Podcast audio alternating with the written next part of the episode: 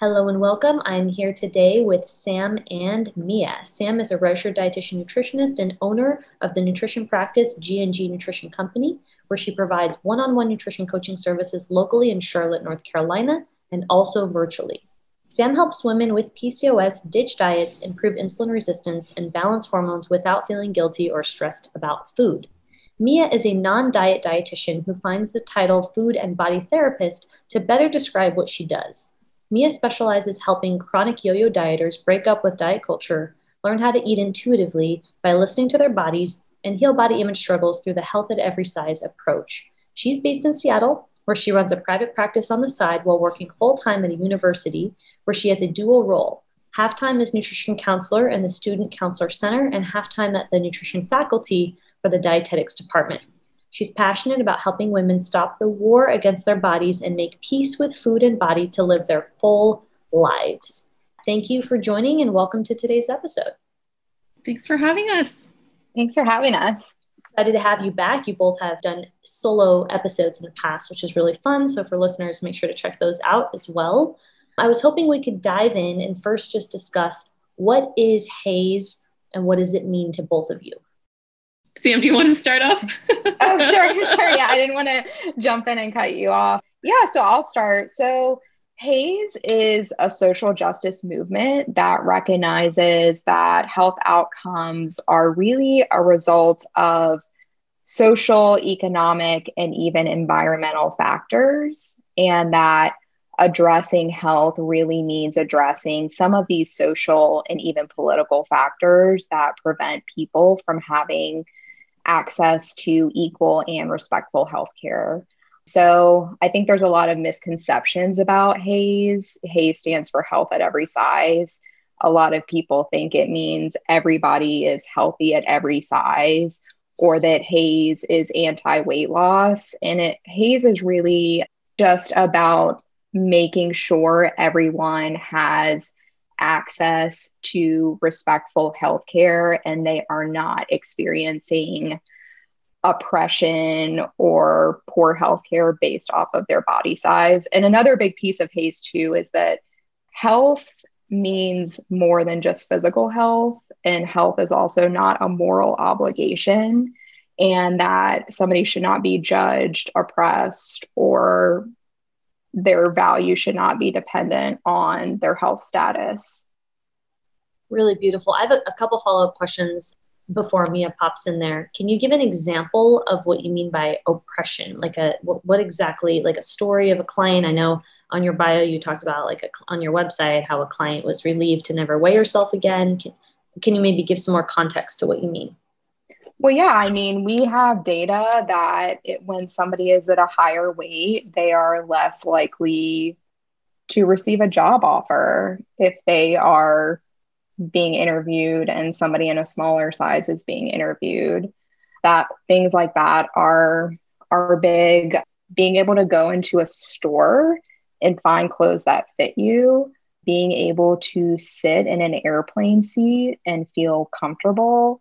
Those are some examples. And then weight bias in medical care is a really big one. And anybody that's a dietitian that's HAES aligned has a lot of experiences with this with clients, of just the dread of going to the doctor and really having the experience that things are more commonly blamed on weight rather than receiving a thorough health evaluation. Thank you for those examples. That was really helpful, Sam. Mia, do you have anything to add to that? Absolutely. First off, I would like to add an example to, I had a specific client pop in mind as you both were speaking. And so I had a client who was in a larger body, and by the BMI standards, she would be considered obese. However, she had a restrictive eating disorder. She had anorexia, and that's why she came to see me a couple years ago. And despite the fact that she was eating below 30% of her body's actual needs and spending 5 to 6 hours in the gym, she was still in this larger body. And when she went to see the medical doctor, he told her, without asking her any of those thorough questions and exploring all the different factors that Sam just explained, he just told her to lose weight. This is a client And that's not okay. That's unethical care is how I feel like, you know, when we're not exploring just making that diagnosis based on a client's size and weight, when in reality, this client was engaging in harmful behaviors by severely under-eating and restricting. And so what I would like to add to what health at every size means is bringing it to healthcare, that it's not making those assumptions about people, about their health status based on their size or weight, and really looking at all the different factors. And it's a very self-compassionate based approach. It's a compassionate based approach, both from the provider side, and that's what we also help foster in our clients, where we want them to engage in health behaviors from a self-compassionate approach, not from a restrictive and a self-critical approach, which oftentimes the traditional weight loss approach tends to end up being. Yeah, thank you for that perspective, Mia. How did either one of you discover HAES? Or did you start off in dietetics with this approach, or kind of how did that come about? How did you get more clear and strong with this approach and your methodology? I think for me, it was a natural evolution over time. You know, when we go through our traditional dietetics education, it's very weight centric. I mean, I experienced receiving education on the benefits of weight loss and focusing on weight really all throughout school and throughout my internship. And it was really when I opened my private practice that I started to experience that things were really not adding up the way that I had thought that they would based off of my education. So for example, I would work with a client and they would see that their labs would improve and they really did not lose any weight at all. Or I would see a client in a larger body, just like Mia was saying, and they were really participating in harmful behaviors, under eating, over exercising, and really tormenting themselves over this pursuit of weight loss, and then being told by their provider that they just need to try harder. So as I had heard of HAES and I was educating myself on it, but then also experiencing the principles in my own private practice. I feel like I was a bit lucky in that I think Sam's experience aligns with most of the dietitians who make their ways into the HAES world, where I started my dietitian career as an eating disorder professional and had additional training in addition to my dietetics internship that I had to do.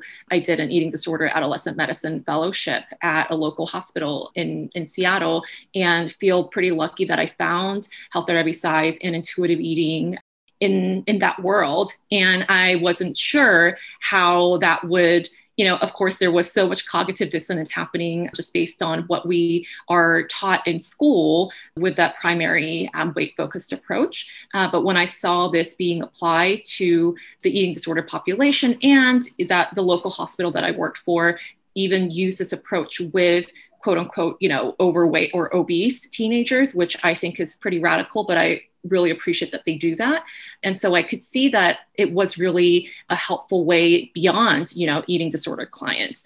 And so I began to feel very strongly about this approach. And as I started to work at a university counseling center and started counseling my own clients, I was able to really use that in whatever reason my clients were coming to see me, because obviously I didn't just see eating disorder clients, but saw that it could beautifully work in ways, even in populations outside of eating disorders, because it is a self-care framework. It is a more compassionate framework that helps people really look at their health from different angles and take better care of them. And that's something that can be applied to any population.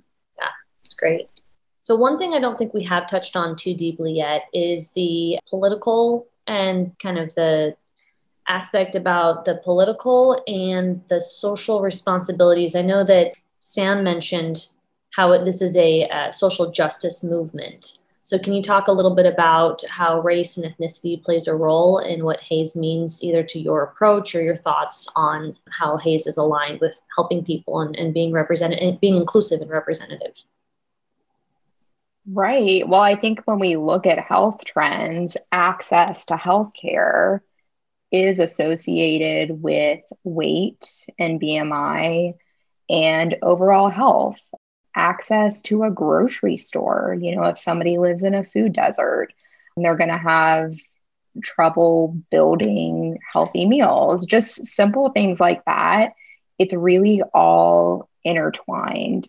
So just to define food desert for those who might not know what that means, that's 1 in 10,000 people per grocery store. Is that what it is, Sam? I can double check that. How do we define a food desert for people who don't know what that means? Because that has to do with access. I don't think there's actually a definition for it, but there's varying definitions where it can be, you know, that there are no grocery stores within a certain mile radius within a residential area, or it could be defined by, you know, number of populations and a grocery store. But okay. I thought it was number of populations. All right. I'll double check that. But I just want to make sure the listeners understand what that means in case if they don't have education in that. So go ahead, Sam. Yeah, that's basically just what I was saying, is that really we have to look at access to healthcare and quality healthcare, even education. I mean, having a little bit of health literacy and knowing the types of questions to ask your provider, just things like that. Health involves so many different areas, and do people have access to all of the areas that they need in order to know what are the best things that they should be doing to improve their health long term? Anything to add to that, Mia? I think just the overall general medical care is so based on, it's not inclusive. You know, like we were talking about how a lot of underrepresented minorities tend to be in the lower socioeconomic realms. There's a lot of health disparities happening with the ethnic minorities and certain, you know, health conditions that they tend to be more at to higher risks to, and things like that, which are really not addressed as a whole. And when we look at how medical care is provided, we're not really catering to the individual needs of these different populations and using, you know, just kind of these cookie cutter diagnostical definitions to provide care, which is often not adequate. And I think that's what HAES, also part of what HAES addresses as a social justice approach, is that we need to do better in thinking about health from these different angles and providing the best care for, you know, different populations, not just the ones who have access, not the ones who have the privilege to all. And so what are examples of how we can, you've both mentioned in the healthcare realm. So does that mean helping teach your clients how to advocate for themselves? Or what are examples of how we would help people in that setting? Telling them that they don't have to weigh themselves? Like what is it that you would help them do? Well, I think for me personally, it's at a higher level than that. It's getting involved in like political advocacy. It is directly advocating for your clients, not just teaching them how to advocate for themselves. I know, Libby, from working with you, you know that I'm really passionate about finding a way to still accept insurance, not in a way that I'm being taken advantage of, or, you know I can still get plenty of cash paying clients, but a lot of the work I do with my clients who are using their insurance is I do directly advocate with the provider, because if I feel like the patient truly cannot advocate for themselves. Can you give an example of what, I think advocating for yourselves, what specifically do you mean by that? Mm-hmm. Like I will talk to the provider and request specific labs, or if I feel like for example, I was seeing a client who it was very clear to me that in addition to PCOS, she had other things going on.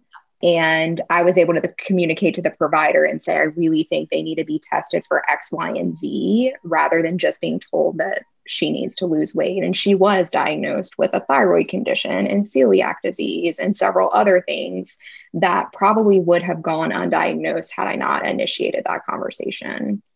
Love that example. Super helpful. Are you willing to share? I can edit this out if not. Are you willing to share your scholarship that you have to try to help Rax? Okay. Yeah, definitely. So this has been an ongoing conversation that I've been having with Libby, because one of my core values, and I think it is part of being a HAES aligned provider, is finding a way to grow my business, but still honor this value that I feel like nutrition should be accessible to everyone. And I do a lot of things locally in my community to contribute to that. But one thing that I've done is I developed a scholarship to cover the entry into my group coaching program. And I just released the application last week for the first time. And I just did one swipe up on Instagram. That was all I spoke about it. And I got over 60 applications.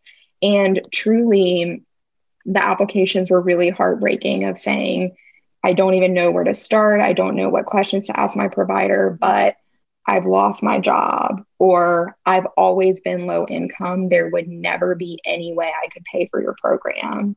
And, you know, I just feel really strongly that everyone should have equal access to things. So hopefully this is something small that I can do to help. What I love about you, many things, is that you are taking actions to align your values with what you're doing in your business. So you're saying you want to advocate for them, and then you are actually advocating for them, both in the example of talking to the physician and the scholarship. So thank you for role modeling that. I think that's a great, great example. Yeah, thanks. Any reflections you want to share, Mia, based on that?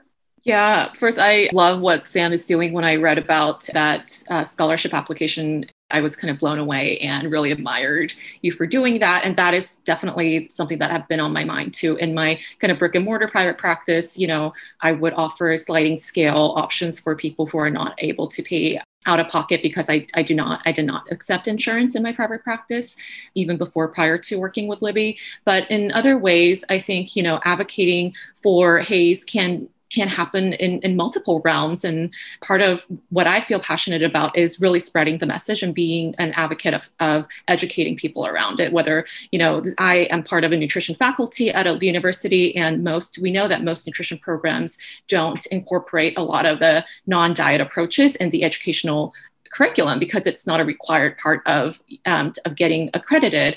But, you know, I speak to other nutrition faculty. I make sure to incorporate non-diet approaches in every single class that I teach. I do unpaid talks, you know, whether that's in the community for other health professionals, for different groups that are interested. If they can pay me, great. But if not, then I'm happy to be there just to be an advocate for this message, and especially with other providers and aligned healthcare providers, right? Not just other, you know, physicians and therapists who on a regular basis, I do speak to them because I collaborate with them on my client cases. And sometimes they might come from that weight-based approach. And I try to be vulnerable and also be open to having these conversations with them and give them resources. And even with those allied health professions, like people who run yoga studios, you know, I talked about this with my own fitness instructor, you know, before the days of COVID, or with chiropractors and my dentist even. And so small ways to really make sure that the message is getting out there, and also helping clients advocate for themselves in ways where, yeah, declining to get their weight taken is something that seems simple, but a lot of them are so blown away that really I can even do that. And then when they do that and come back to it successfully, they feel so empowered because they feel that, you know, they're taking that focus away from the weight and advocating for themselves to be seen as a human being and not for more than their body size and their weight, and get that comprehensive care. One question that I love sharing with my clients, and many of them have used it in their own healthcare appointments, is to ask their doctors or other providers when they do feel that they are being maybe subject to weight bias, and that weight becomes a focus of the conversation, regardless of what they go in to see the provider with, is to ask them what would be your recommendation to someone who came in with the same presentations that I have, but who was in a smaller body. And that can often open up a door of conversation that can feel very empowering for the client too. Excellent stories. Thank you for sharing that, Mia. Really, really incredible. I love that you're getting involved. You're already involved in representing in the curriculum. I think that that's where a lot of this starts. So like Sam had said, she had a very weight-based education. I think we all have. And to be able to be in that, be really involved, and not only sprinkle the non-diet approach within your role in the university, but also with everyone you come across, is a great way for you to live out your values. So I think that that's really inspiring. Thank you for sharing that with us. All right. So for clients who have a medical diagnosis like PCOS or an eating disorder with such a strict protocol like the HAES aligned approach, or as a HAES practitioner, how do you express and empower intuitive eating as well as manage symptoms for your clients? Well, I think, and I don't know if we should chat for a second about intuitive eating specifically and what it is, but intuitive eating gets grouped with HAES and they do go together, but they're two separate things. Intuitive eating is really a nutrition framework. It was developed by Evelyn Tribole and Elise Resch. And it's based off of 10 principles and the foundation that really we know that dieting and restriction does not really promote health long-term. So they describe intuitive eating as combining instinct, emotion, and rational thought. I've heard it described as combining mind knowledge with body knowledge. I like that description. But yeah, it gets interesting with a health condition. And I think how you use intuitive eating principles with a health condition really depends on the specific client and where they are at with their relationship with food and their attitudes about food and weight and their body.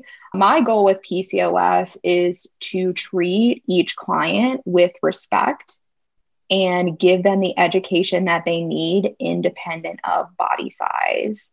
So sometimes some of the intuitive eating principles, I can't apply all 10 of them at one time with a client. You know, if somebody has severe insulin resistance, they're going to feel hungry all the time.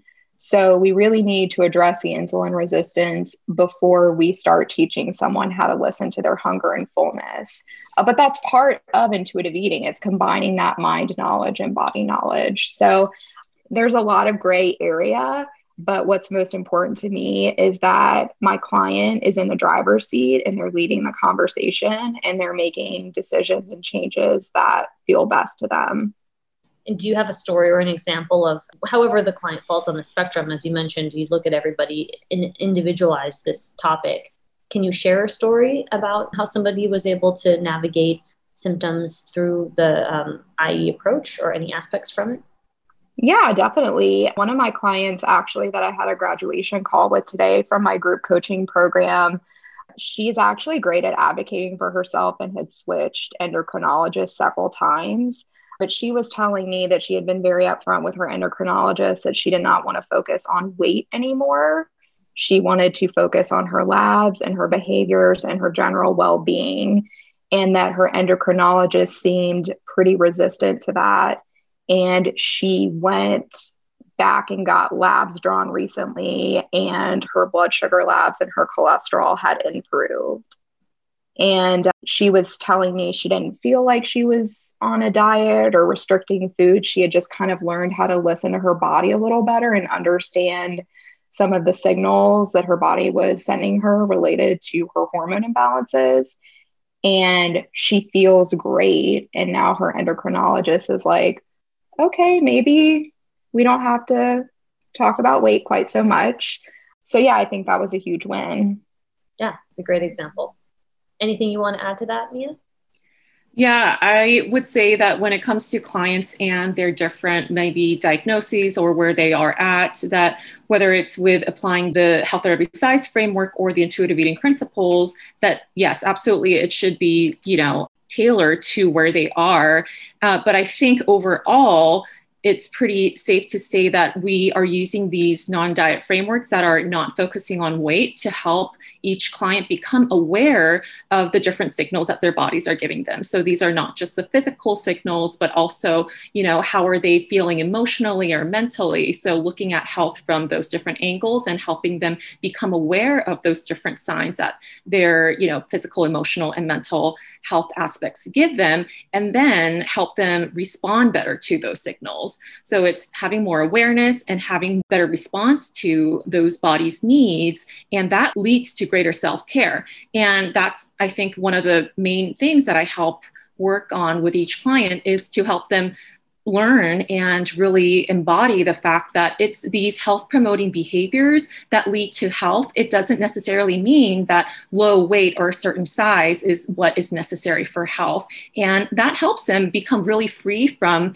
that really obsessive mindset on just focusing on the number on the scale or the size of their body, because oftentimes that the focus on those things are what keeps people from continuing to engage in the health behaviors, right? Maybe they are eating better, maybe they are exercising more, but they don't see the number on the scale go down, and that's discouraging. They don't want to continue, and that's what leads to, you know, it could lead to poor health outcomes. So in this way, we help them continue with the self-care. And I've seen so many changes happen to a lot of clients in that way, where I had a college age client who first came to me, and she struggled with her weight for many years. And when we first talked about the set point weight and how we may not have as much control over our body weight as we think we do, that it's not just, you know, how much you exercise and what you eat. She first, after her first session, she said that it almost felt like a death sentence is what she said.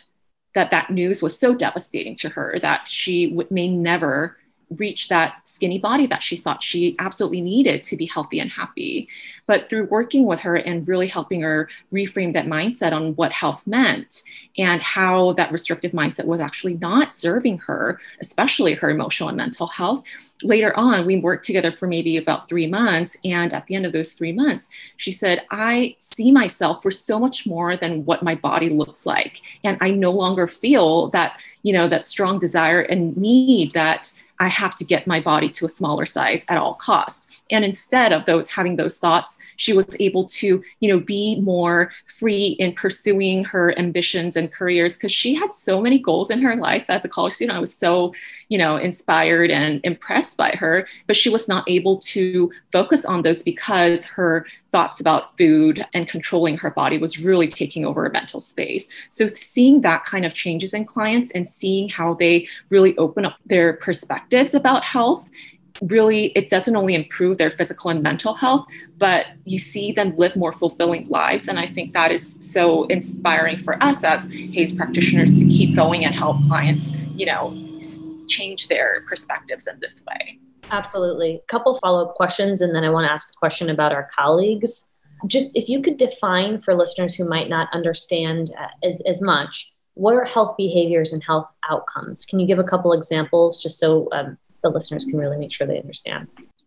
I think health behaviors are, you know, can be anything that enhances physical health. So it can be definitely about nutrition. You know, are we eating enough? Are we eating a variety? Are we eating in balance? I think those counts as health behaviors, how we're moving our bodies, but also how are we taking care of our stress levels? Where are we about our feelings and taking care of those emotional needs? Because often when we don't have enough awareness of those, that gets channeled into maybe using food in different ways that clients don't feel happy about. So I think it's any behavior that really is based on that self-care and meeting the body's needs can count as health behaviors. And the health outcomes can be a variety of those things too. Like Sam was saying earlier, that it's not just about the physical outcomes, right? Yes, like lab markers are part of it, but also what about, you know, how they're feeling? What about their energy levels? What about, you know, how relaxed and calm they feel? And so we want to really look at it from those multiple dimensions of health and not just from the physical health outcomes, because especially if the health behaviors come at an expense of any other areas of health, then is it really worth it? Mm-hmm. Yeah, I completely agree with that. And another thing I'll add, sleep and sleep behaviors are a huge one too. Mm-hmm. And especially in my client population, PCOS is associated with sleep issues. And think about how debilitating that is to never be able to sleep through the night ever. And your focus on weight loss has been preventing you from really addressing that issue that could be resolved in just a couple of weeks with the right education. And that things like that are really the purpose of HAES. And would you agree, thank you both for sharing that, and thanks Mia for defining that. Would you agree that those health behaviors, specifically, let's say sleep and emotions, are often dismissed and possibly too quickly, and then that can cause problems later? And it seems to be much more comprehensive than what we're actually taught in school, but very important. Oh, definitely. Yes. Absolutely. That leads me to my next question. When it comes to, especially as we're talking about how important it is to be sensitive and understand what HAES means for those who are HAES aligned and how our education has some gaps, as we all know, what do you wish dietitians understood about this approach, and how can we train the future generation to understand what HAES is, incorporate in any aspect, to just be more sensitive to this approach, especially if it's not integrated into the curriculum. Kind of like what Mia was saying in terms of her advocacy, I really think that it does need to be integrated into all dietetics coursework. So if anybody listening is associated with like undergrad courses or an internship, that's important. But for something that I wish all dietitians knew is I feel like HAES is kind of presented as like a philosophy that you kind of have the freedom to agree with it or not agree with it. But it's actually like a social justice movement based off of what is actually happening in our country. And when I see like arguments about HAES in Facebook groups, what I see is just a severe lack of understanding of what HAES actually means. Can you define the difference between philosophy? If you're saying you don't agree with it being called a philosophy because it's a social justice movement, what are the differences between the two? Are we talking semantics here? Like, is it technically philosophy if you define it correctly? And now I'm getting a little confused. I don't know if I said that correctly or if Mia has anything to add, but to me, I feel like that a lot of times in the conversation amongst dietitians, it's presented as something like, oh, well, you could believe this way, but you could also disagree with it for X, Y, and Z. And I feel like when you have a deep understanding of what HAES is, there's really not a lot to disagree with. I think it's just only having that surface level understanding of what it is where there's like this big area of debate. Yeah, I think there are a lot of misconceptions about HAES, but if there's one thing that I would love for all fellow dietitians and healthcare professionals to take away about HAES is that it's not okay to discriminate someone based on weight. You know, I've heard, I forgot what her name was, but I heard one HAES advocate say like, weight-based discrimination is one of the last forms of social discrimination that is acceptable in our society. And I think that really kind of hit home for me. And how can that ever be okay would be my question, especially as healthcare professionals, when our first code of ethics, no matter what type of professional you are, is that we should first do no harm. But by not looking at a patient and a client from multiple angles and really exploring, you know, all areas of their lives and how that is affecting their multiple dimensions of health, and just using weight as one of the biggest ways to assess their health, like how comprehensive is that? Are we actually doing more harm than good by doing that is what I would like our colleagues to really think about. And that HAES is not anti-health, it's not anti-thinness, it's not anti-weight loss. It just means that we cannot continue to put weight at the focus and the center of health, because there's so much more to health than just weight. Anything to add to that, Sam? I think Mia just said it perfectly. And I will say, you know, in my work with clients, something that is really heartbreaking is that a lot of the traumatic experiences they have had around care for PCOS have been experiences with other dietitians. So I agree with what Mia was saying. It is in our code of ethics to not do any harm. So this is a really important topic to educate yourself about. Okay. And now that segues very well into our last topic, which I can't have a conversation without talking a little about social media. And it comes to educating consumers, which is what you both do, as well as being a leader in the field of dietetics. When it comes to social media, can you share some surprising lessons that you've learned from fully adopting a HAES-aligned philosophy on social? I can go first if you want. Yeah. You asked lessons that I've learned. Yeah, reflections, things that stand out. It, you know, however big or small, I just think it'd be nice for the audience to kind of hear from. I think that a lot of our clients out there are truly emotionally suffocated with the idea of weight loss, and they are just looking for a professional that they trust to give them permission to focus on other things. And that's what was really shocking to me when I got involved in social media and really aligned my messaging, is I felt like people started coming out of the woodworks just saying like, thank you so much for putting this messaging out there, because I have been suffering for my entire life being told to lose weight. And then another thing too, is that I feel like social media and being a HAES aligned dietitian can be really difficult sometimes, because you get a lot of hate and a lot of trolls as well. Trolls and hate from dietitians, consumers, the both? I think from anybody who just has it ingrained in them that you cannot have health without experiencing weight loss. So it could be, I've had doctors message me, other dietitians, health coaches, and even just people who have PCOS. And I appreciate you sharing that. But real quickly, I just want to ask, emotional suffocation. You mentioned that consumers feel that. What does that mean? I think it just means that they feel like that messaging is just thrown at them so much, and it's not helping them, and they're not feeling well, they're sick, and they don't have anywhere to go. It's like they can't breathe. And so you did say haters on social media. Would you say your overall theme and your consistency, or would it be like when you relate to them on stories by video, is there any one particular way that you think has resonated or has kind of caused, well, you did already mention the swipe up and how that was really effective with your, with consumers. And I was just wondering if there's a specific example of social media linked to these outcomes that you're explaining. Like maybe you get a lot of haters on a certain post, or maybe it's stories, or maybe it's something else. It's anything that really talks about weight or kind of goes against the grain of diet culture. So if you say like, it's okay to eat a piece of candy, you're going to get a bunch of messages that are like, candy is inflammatory. Candy is horrible for PCOS. You're so irresponsible. So yeah, it's definitely specific types of posts, but definitely ones that are more weight inclusive or more, about specific food freedom messaging.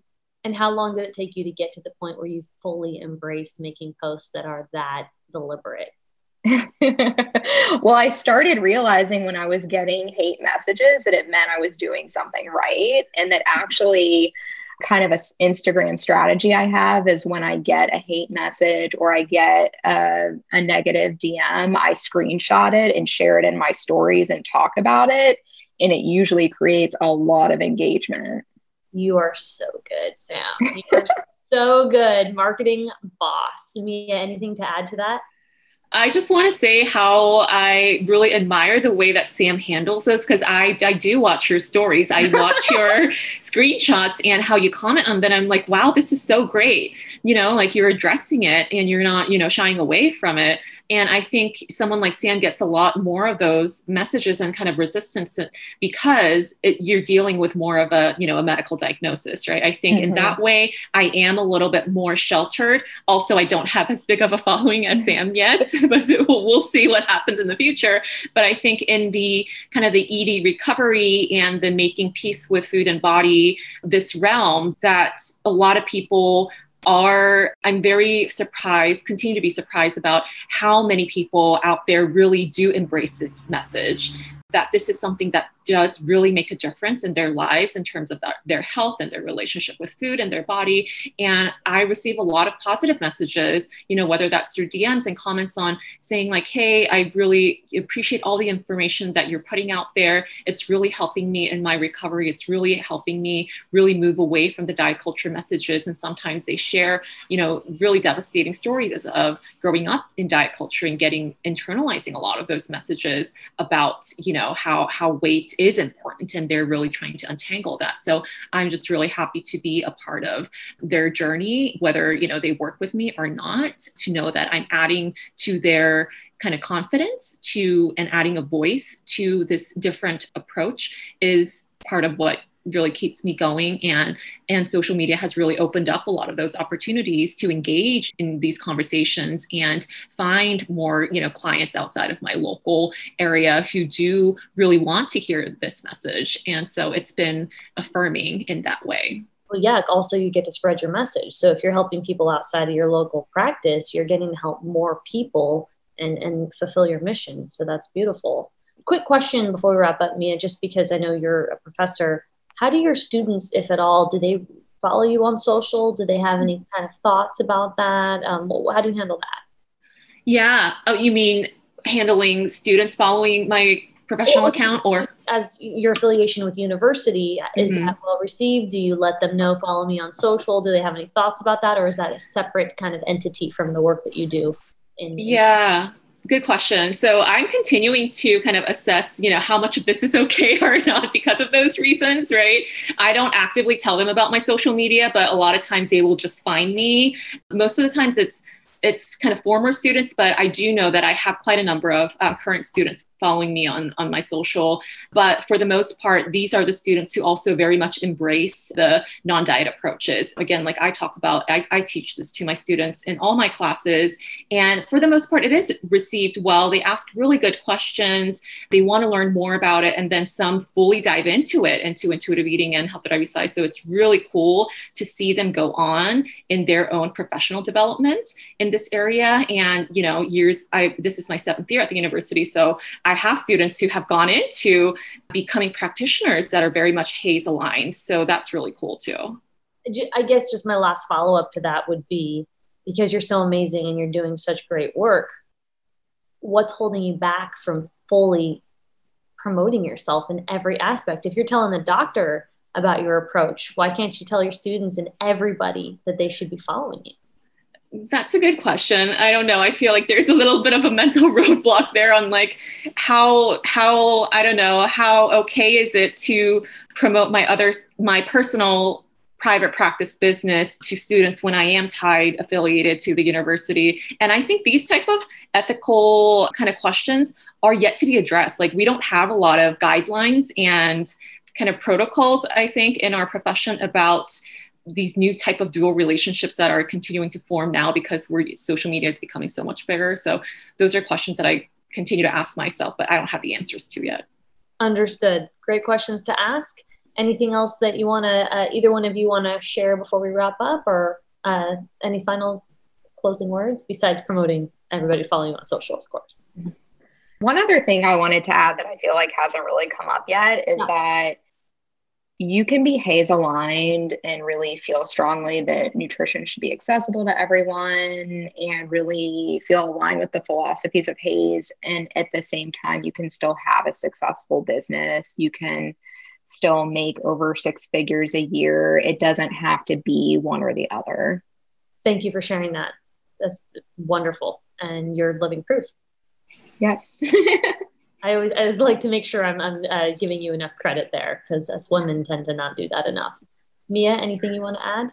I think we said it all. Yeah. And I totally agree with what Sam just said. Okay. And if both of you just remind everybody where to follow you on social, and then we'll wrap up. This is Sam. You can follow me at pcos.nutritionist on Instagram. And Mia? I'm at foodbody.peace. All right. If you identify as a female dietitian or student, apply to my coaching program. I'm accepting applications now. My clients go from zero to exceeding their sales goals. I save you time, energy, and I show you how to confidently become a dietitian boss. Thousands of your colleagues from around the world are doing it, and so can you. Apply on my website at LibbyRothschild.com and check the show notes if you want that link right away.